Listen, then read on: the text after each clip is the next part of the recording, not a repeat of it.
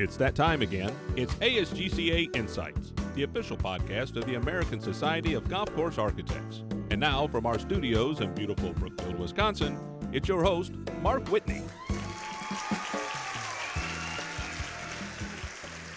Welcome to ASGCA Insights.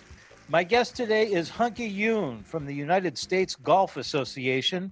Hunki joined USGA in 2011 and has a long relationship with the game of golf, previously working at noted industry publications, including Golf Digest, Golf Magazine, and Links Magazine. Hunki, welcome to the podcast. Thank you, Mark. I really appreciate being on to share uh, some good conversation with you.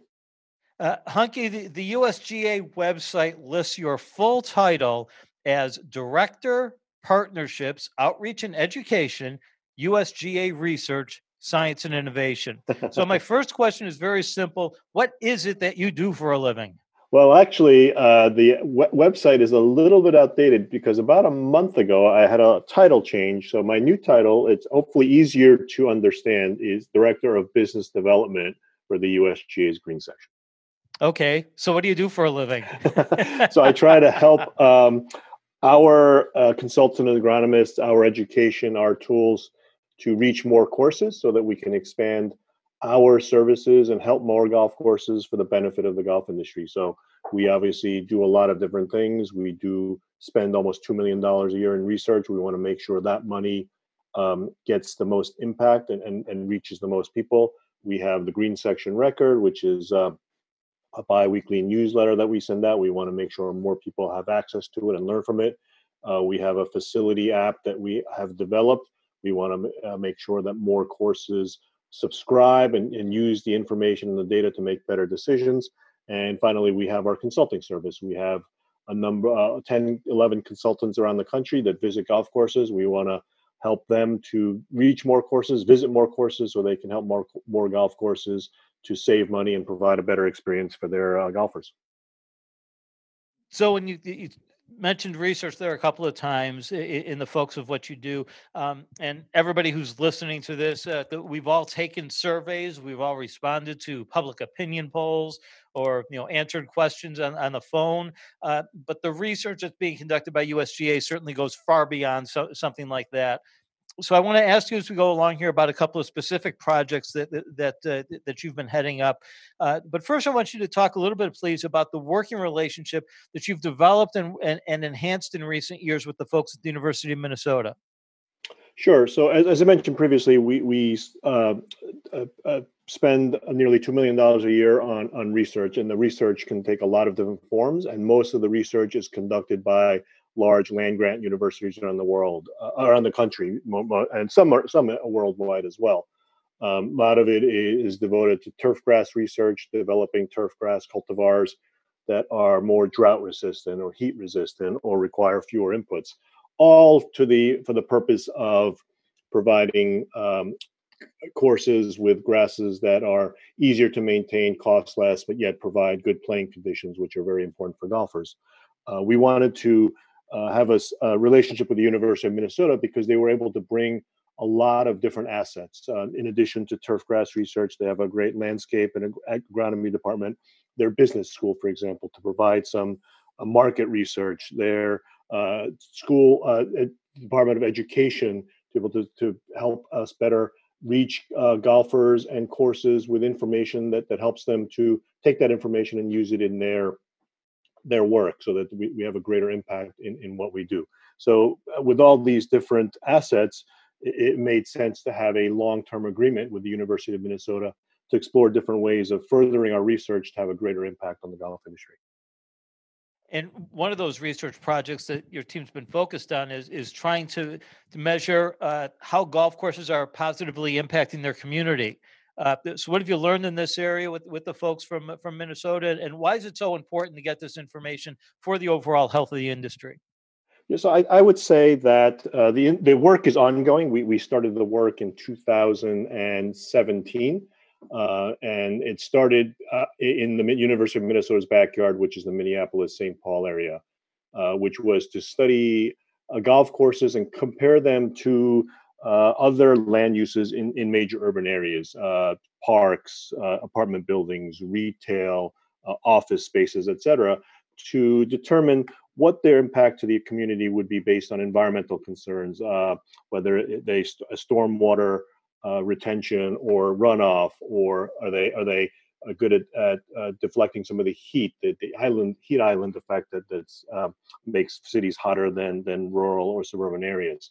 Um, the real estate values and all, all sorts of factors. And I would say that uh, we're still in the middle of it, so we want to give the researchers a chance to uh, publish and to uh, have the work reviewed by their peers, which is part of any rigorous academic research project. And, and, and after we do that, we want to expand it to see whether the model works in other areas. So we've we've identified five other cities around the country, uh, some of the biggest cities in the country, to see if we can apply the same learnings to develop uh, a model so that uh, the golf industry can really demonstrate that golf is a valuable part of a local community, and that's important for a number of reasons. Uh, one of the biggest issues that golf the golf industry has is its perception to, to non-golfers and to community leaders and to uh, uh, municipalities who have a lot of um, uh, pressures on what do you do with space. Housing housing is a big issue for a lot of areas. Green space is a big issue, and if golf can be part of that conversation and demonstrate that it is a valuable part of a local ecosystem, it elevates uh, the golf industry's position and, and, it puts golf courses more valuable than just a place for golfers to play. Um, in addition, a lot of municipal, municipally owned and operated golf courses are, are facing pressures to, um, uh, to, to, to help the bottom line of the uh, the municipality. Uh, are, are, golf courses seen as businesses that need to provide uh, money back to the city, or are, are they more like parks, which people don't expect parks to create gen- revenue, but uh, cities support them because they are an important part of the landscape? So if we can uh, per- demonstrate the value of golf courses more than just a business or a, a revenue generating stream, then there'll be more. Uh, it'll be easier to for, to to help the, the municipalities understand that golf provides a value far more than what it seems on the surface as we've talked about here uh, with ASGCA and talked about here on the Insights podcast here in the past, uh, the, sort of the three legs of the stool here on the value of the golf course the economic side, the social side, as well as the environmental side. Uh, it sounds like a number of the same areas that, that you're looking at here.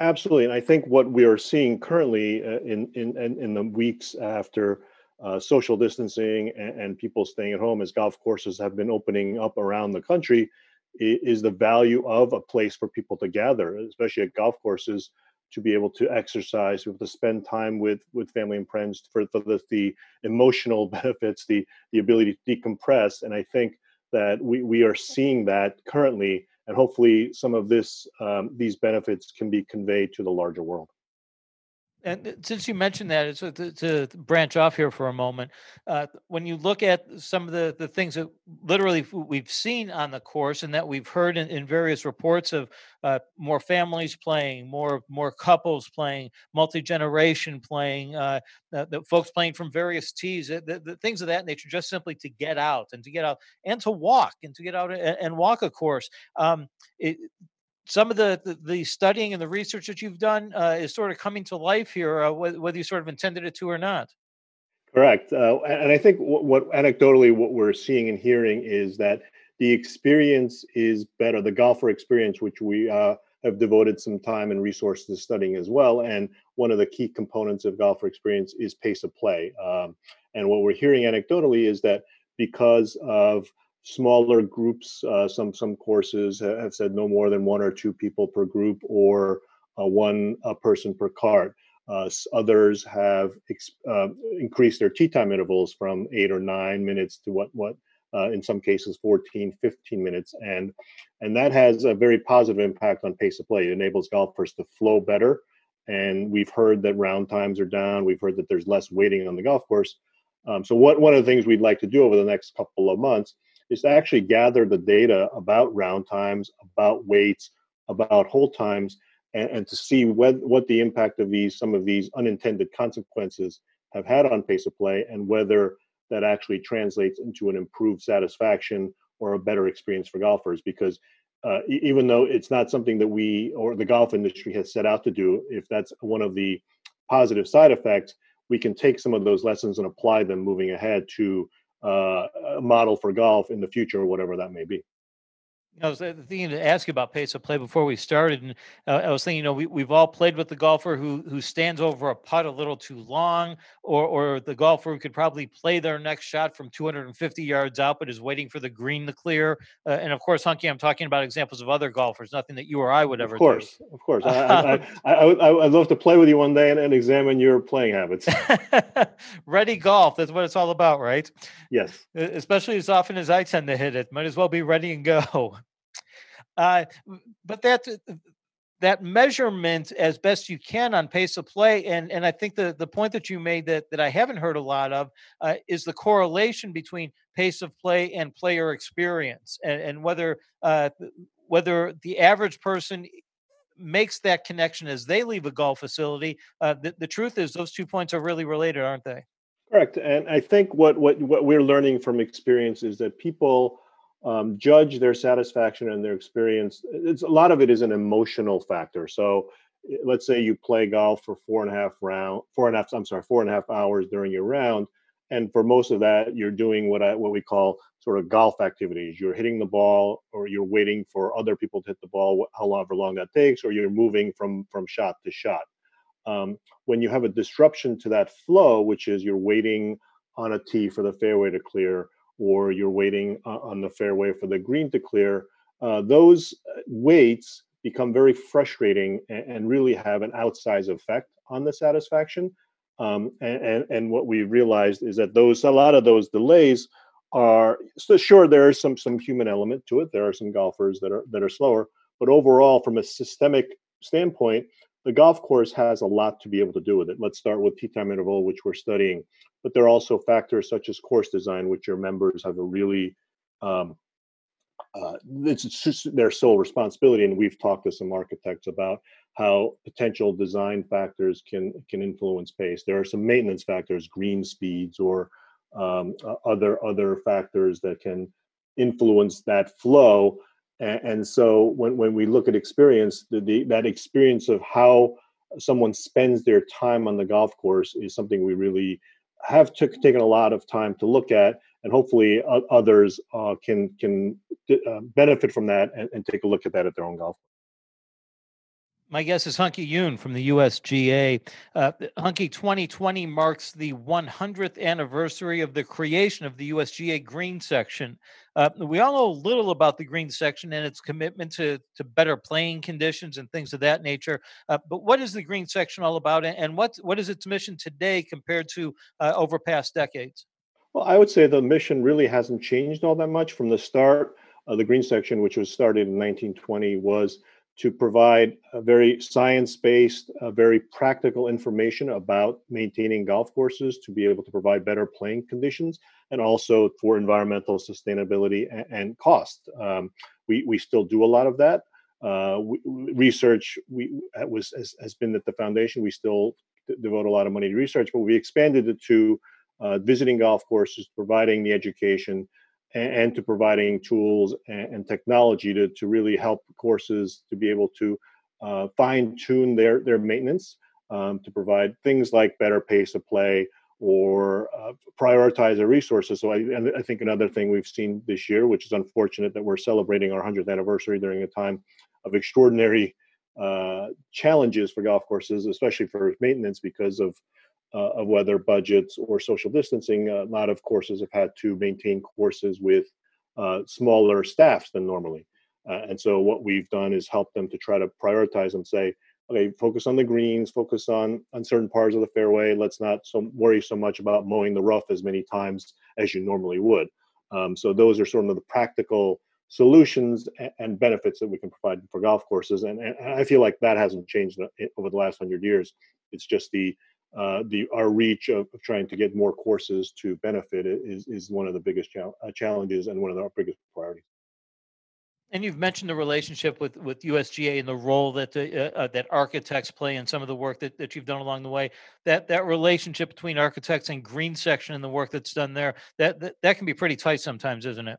Absolutely. I, I think as a course contemplates a change or, or you have a new course that's being developed, um, the architects are, are, are sort of um, creating the grounds on which that grass is is being uh, cultivated and grown, and in the in the our consultants that they're the experts at that. They can work with a architect to say, well, that type of grass would not work here, or we need to have irrigation or drainage here. So I think they're very complementary, and a course would be very well served to make sure that both the architect and, and the agronomist consultant uh, have their uh, input to be able to make the best decisions. And finally, before I let you go, Hunki, you mentioned it at the start the, uh, uh, the your background uh, in the industry and working with Golf Digest and Golf Magazine. Uh, a little different side of the fence here over the past decade from what you what you've done previously in terms of uh, in terms of the representation, huh? I, I would say a little bit. I, I start. I've, I've as far as my my work experience, I've done a lot of different types of uh, communication and writing as far reaching golfers or or are trying to help golfers with with re- getting rid of their slice or writing about uh, the newest resorts, which is a lot of fun. But at the end of the day, uh, what we're all trying to do is have an influence on on other people. Right now, uh, you know, my my skills in communication and in, in, reaching people uh, to be able to help them to understand what we do and, and to make decisions. And ultimately, it's uh, for golfers in my past life. It was how how can they enjoy the game better but for now, with, with golf course managers, with superintendents, it's help them understand that we're here to to help them support their business. They're they're small business owners. They they have a lot of demands on their time, and anything we can do to make their lives easier, uh, we'd like to be able to do. Still comes back to simply being a storyteller, doesn't it? Yes, it's it is it is it is true. Uh, if you and it's a good skill for a lot of people to have, and and certainly served me well in my life. And I'm very fortunate to be here, to be able to do stuff, something that I love, and to be able to help a game and, and to ho- hopefully make an impact in a game that's sort of held my attention for, for decades. My guest has been Hunki Yun research guru for the United States Golf Association. Hunki, thank you for joining us today. Thank you, Mark. I'll speak to you again soon. That concludes this episode of ASGCA Insights. I'm Mark Whitney. You can find past episodes of this podcast and more information at asgca.org. Thank you for listening. And until next time, so long